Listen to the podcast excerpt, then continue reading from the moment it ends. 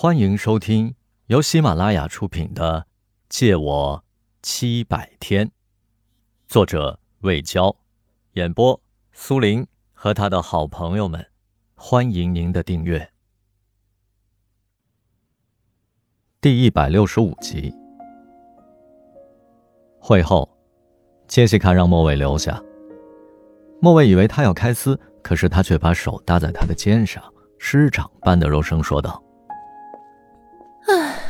你也算是公司的老人了，怎么看不明白呢？太月湾项目负责人是虚职，风险大还操劳，出差加班少不了。培训主管可是实实在在的升了一级呀，课程可外包，容易出成绩。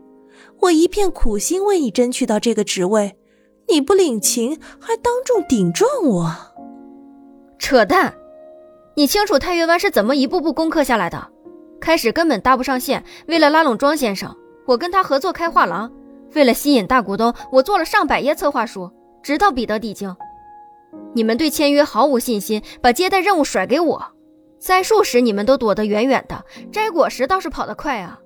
艾米算什么东西？凭什么主管项目？别忘了，客服部的职责是建立客户与设计部的桥梁。实不相瞒，设计部已经传出刺耳的声音了，说你连策划书都做了，还要他们干什么？还议论你下一步是不是要跳槽到设计部？唉，你对太月湾的激情和付出值得嘉许，但术业有专攻，超越业务范围也许会适得其反。而且这个项目太庞杂了，签署框架协议只是第一步。后面有无数个方案和细则需要推进，你骨子里有拼劲儿，但身体还在恢复期呢，不能过度操劳。啊，一想起你妈妈在医院那番撕心裂肺的痛斥，我就特别难过和自责。追求事业的同时，也为年迈的父母考虑一下吧。莫卫无话可说，业务分配已然成了定局。据说。目前代管公司的王副总经理是杰西卡的学长，他们的私人关系非常好，而且客服部已经由杰西卡掌控，他能有什么好果子吃呢？工作暂且混着，不如把更多的精力投入到乐队中吧。然而，乐队也是好景不长。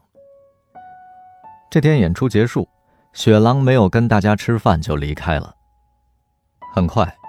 群里发来了一条短信：“对不起，我要告别乐队了。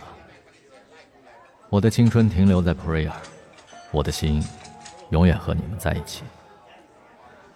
或许在遥远的未来，我们还能重逢。”云豹和圣婴立即炸了。莫卫还算淡定，是他给雪狼提供的线索：如燕在杭州有个表姐。此刻他肯定飞奔去找如燕了。莫卫的初衷是复仇，但是他看到雪狼失魂落魄的样子，并没感到丝毫欣喜。他的心里空荡荡的，既没有对如燕的爱，也没有对雪狼的恨。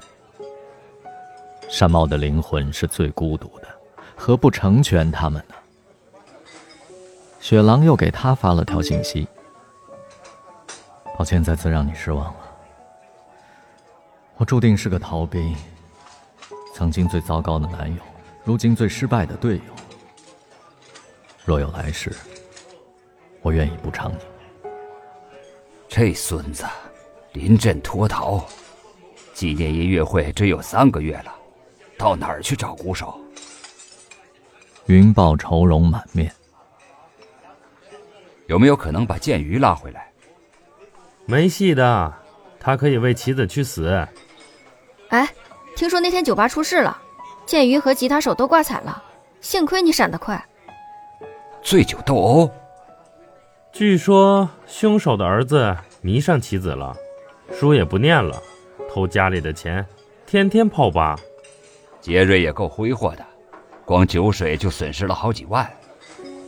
该清除毒瘤了，这是普瑞尔崛起的最佳时机。